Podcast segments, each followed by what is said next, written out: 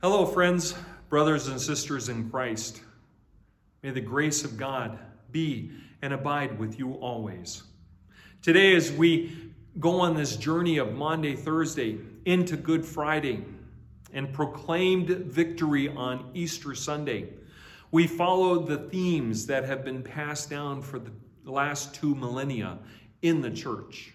The themes of God's forgiveness and mercy given to us, God's gifts of grace given to us on Maundy, Thursday, through the washing of the feet, which Mrs. Sheets just read for us, to the gift of Holy Communion, the Lord's Supper, which we will mention in just a moment, to God's prayers for his people, and then his arrest, his eventual crucifixion on Good Friday, but the ultimate sacrifice that he gave on Good Friday is proclaimed as victory on Easter Sunday.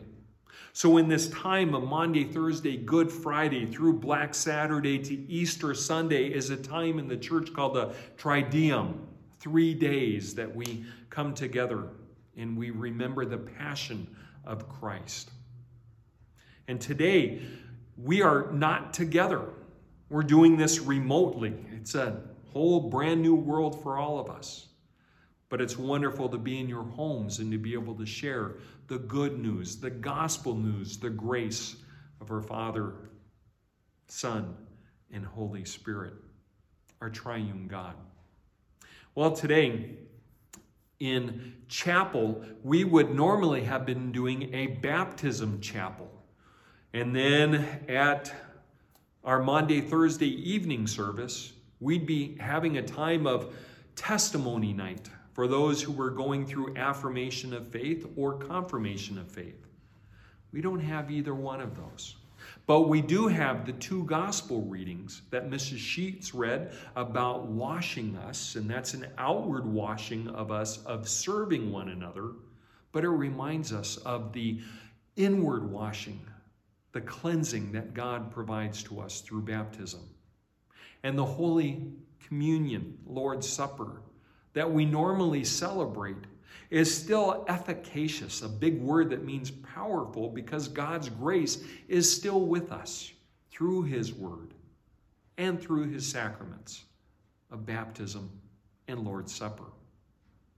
Now, as I mentioned before, we would have been having baptisms for our people. And when we gather back together, when this quarantine, this stay in place, shelter in place is lifted, we'll be able to gather back together and be able to have a baptism chapel, be able to have some baptisms during worship, be able to celebrate God's cleansing of us. And also, when we come back together, our testimony night, we will make sure that we schedule that for those students who are proclaiming their faith, their faith of confirmation, confirming their faith and affirming their faith. I just want to take a moment to all the eighth grade students that are out there and just read through the list of names of people who have been on this journey this past year from eighth grade. There's Lucas and Wesley, and Tia and Jacob, and Paul and Dylan, Devin and Ashley, Abby and Maddie, Dylan, Monique, Cassie and Riley, Hudson and Matthew, Brian and Caitlin, Nathan and Seth, Layla and Allison, Ben, Emily, Nick, Brendan, Isaiah, Jack, and Jacob. Now, I know that not all of them are planning to have confirmation or be confirmed, and not all of them are planning to do a testimony night but they're all part of the journey to the cross and to the empty tomb with all of us. Just as all of us are gathering together on Maundy, Thursday, and saying, This is our testimony. We believe in our Lord and Savior, Jesus Christ, and the grace and forgiveness that He gives to us. For those of you who are looking for something to do, you might want to dig out your Luther's Small Catechism and to be able to go through and walk through the Luther's Catechism and the explanation and have time for devotions for that. And speaking of Maundy, Thursday, and gathering together, I have a reading as well for tonight and for today. It's taken from Matthew chapter 26, verses 28. Matthew 26, verse 26 and following. While they were eating, Jesus took bread, and when he had given thanks, he broke it and gave it to his disciples, saying, Take and eat. This is my body. Then he took a cup. And when he had given thanks, he gave it to them, and saying, Drink from it, all of you. This is my blood of the new covenant, which is poured out for many for the forgiveness of sins. I tell you, I will not drink from this fruit of the vine from now on until that day when I drink it new with you in my Father's kingdom. When they had sung a hymn, they went out to the Mount of Olives. Jesus took a cup. Jesus took a cup full of red wine and gave it to his disciples. There are many things that we do with cups. Maybe you've got a favorite cup. Maybe you're drinking from a favorite cup right now. Maybe there's one that you like to make hot cocoa or hot coffee in the morning. Maybe there's one that you like to use when you're drinking milk or a nice cold beverage. There's all kinds of things that we like to do with cups. Some people hold pens or pencils, or maybe paper clips or safety clips. But the ultimate purpose of a cup is to be used to be able to drink something or eat something out of a cup. And that's what God gives to us that refreshment, that filling, that food that He gives to us. His grace, His forgiveness, His love, and His mercy. Well, I want you to think about the cup that you enjoy the most. And I brought a couple cups with me today. And they are in no particular order, but I wanted to share them with you. Here's the first one. This one says, All I need is a little bit of coffee and a whole lot of Jesus. That's the first one that I have. Here's another one. Oh, I love this one. You're about to get hugged. This was given to me by a Salem student, and I love it. A Salem alumni, I should say. Here's another one. It says California. And it has all kinds of different pictures of California. And when I'm drinking out of this, I can go to Hollywood, I can go to the beach, I can go up to the mountains, I can go to Yosemite, I can go to the Golden Gate Bridge. I have all kinds of wonderful pictures of California that take me places that I can think of. Oh, speaking of that, we also have one of my favorite places to go, and I love this cup. It's Big Bear Lake up in California. That's a cup that I love to have because our family has a very vintage rustic cabin that has been in our family for generations. Let's see what else. Well, this place might be closed, but I love going to Disneyland with Mickey. And I know that you can see Disneyland, you can see Mickey, and one day soon and very soon, Disneyland will be open. We'll be able to go again. Let's see what else. I also like going to a place where the Ducks play. The Ducks or any hockey team love watching that. And I can't wait for sports to start again whether it's baseball, football, basketball, or hockey. And I'll be able to have a cup to celebrate that. Right now, we also have a time where we are celebrating Holy Week. And He has risen indeed is something that we will be saying on Easter Sunday. Well, we also have times of service, and I've got another cup here. This is from Charity on Wheels, and we have many people who help serve Charity on Wheels.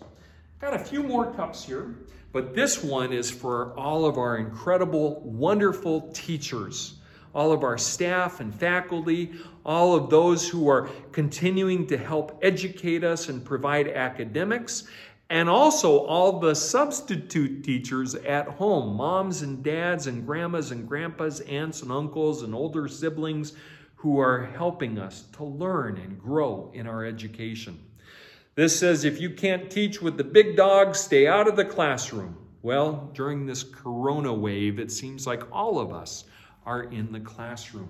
And we thank God for our amazing teachers who do and staff who do so many wonderful things for us. Well, there's also a couple other cups. And at our traditional service, we use a cup like this that holds the host, the bread of Christ. And every time we take communion, we use this cup to hold the, the cup of, to hold the body of Christ in the wafers. And then we also have a cup that is used periodically, maybe for retreats or whenever we use what's called the common cup. And it would be a cup similar to the one that Christ would have used. This has some coloring on it, but it's a clay type of cup. And a cup that Jesus might have used might have been like this, or it might have been made out of olive wood or some other type of natural substance that Christ would have used. And on the day that Jesus instituted the Lord's Supper. It was a time during the Passover. And I mentioned that earlier that the Passover is when the angel of death passed over the doorposts and the houses of the Israelites in Egypt. And after that in the Old Testament, Passover was celebrated every year. Maybe one of the things that you can do as a family is look online and see how Passover meals, or as they're called, Seder meals, are made. And you can learn about the background of the Seder meal, how it uses lamb shanks, and how it uses eggs and bitter roots to remind the people of Israel what God had done for them. And every Sunday that we gather for the Lord's Supper, Holy Communion, we're reminded as we hear God's word of His grace and we receive the bread and the wine, the body and blood of Christ given to us to remind us of His forgiveness in our lives. And it's because of that we're able to do good works for those around us. But before we get there, I was thinking about the Bible reading that I just mentioned. Jesus took a cup, Matthew tells us. And I know that in Matthew it says Jesus took a cup, but there's actually some significance in which cup he took. You see, in, in Matthew 26, which I read, it says he took a cup. And in Mark 14, it says a cup was used. And also in Luke 22, it says after supper. John doesn't say anything about a cup because John is focused on washing the disciples' feet. And he's also focused on praying for his disciples. And so John goes on a different tack. But in Luke, we hear about after supper, he took the cup. And also in 1 Corinthians chapter 11 verses 23 through 27, the words we normally use whenever whenever we gather for worship for communion, the word after supper is used when Jesus takes a cup. Now what's the background behind that? Why was a cup after supper mentioned? Well, in the Passover meal, there were actually four different cups that were used. The first cup was one called the Kiddush. And the Kiddush is one of sanctification, of gearing up, getting ourselves right, getting prepared to be able to come into the presence of God or to have God's presence come to us. It's that preparation of making sure that I am outwardly clean and inwardly ready to be able to receive God's direction, God's words, God's commands and God's presence. That's the first cup, the cup of preparation, the cup of sanctification, the cup of Kiddush. The second cup was actually called the cup of plagues. And it reminded the children of Israel of the 10 plagues that Jesus sent to Pharaoh to help the children of Israel escape from Egypt. And in the Old Testament, there is a lot of cups of plagues or wrath or judgment or discipline that are used in order to help people get right with God. But that's quickly followed by the third cup. And the third cup is the one that comes after supper. And it's called the cup of redemption, the cup of blessing. In the Old Testament, it was referred to as the cup of salvation, God's salvation given to us. And so when Jesus takes the cup after supper, the third cup, he is referring to the cup of redemption, the cup of salvation, the cup of blessing that God gives to us through the shedding of Jesus' blood. And so it's a reminder that when Jesus says, This is my blood of the new covenant, he is telling us this is his salvation, his blessing, his act of redemption that fills us with his life, with his forgiveness, his love, and his grace. The third cup after supper is what we use to memorialize, to represent, to actually be a part of Holy Communion, God's grace given to us through the body and blood of Jesus. Now, I haven't forgotten about the fourth cup. The fourth cup is called the cup of Hallel, or the cup of praise. And it's where we praise God for giving us his gift of grace. And so, as we think about our cups and our favorite cups that we use throughout the day, we can be reminded that every time we drink out of the cup of praise, we can thank God and say, Thank you, God, for giving us life and giving us health and giving us your gifts of creation all around us. But it's also a cup that reminds us that we can help others. As Mrs. Sheets read for us out of the John passage, we can wash other people's feet. Maybe not in the way that you might be thinking, but actually acts of service, acts of kindness, helping others in our home and in our neighborhood around us. That we can wash each other's feet, feet and serve them with acts of God's love. Well, brothers and sisters, this is a time where we are kind of isolated. But some of the things that we can do and some of the things that we can help out with is just to wash other feet by acts of kindness that we do. I love when people give us pictures of pictures that they have drawn, or maybe if they drop off flowers to friends. And I know that's happened a number of times where people are drawing pictures, dropping off flowers, and it's greatly appreciated. Or maybe there's someone in your neighborhood that you can go gro- grocery shopping for.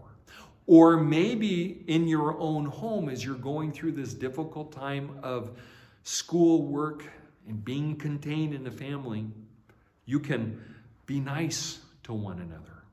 Think of washing your feet. So that, so that when we think about God's love given for us, we are filled with God's love and redemption and salvation and blessing, and we can be a blessing to those around us by washing their feet through acts of service and of kindness and of God's graciousness. So, brothers and sisters, may the Lord be and abide with you always. And until we're able to gather again to be able to actually receive the body and blood of Christ, may God be with you always and forever. In His name, Amen.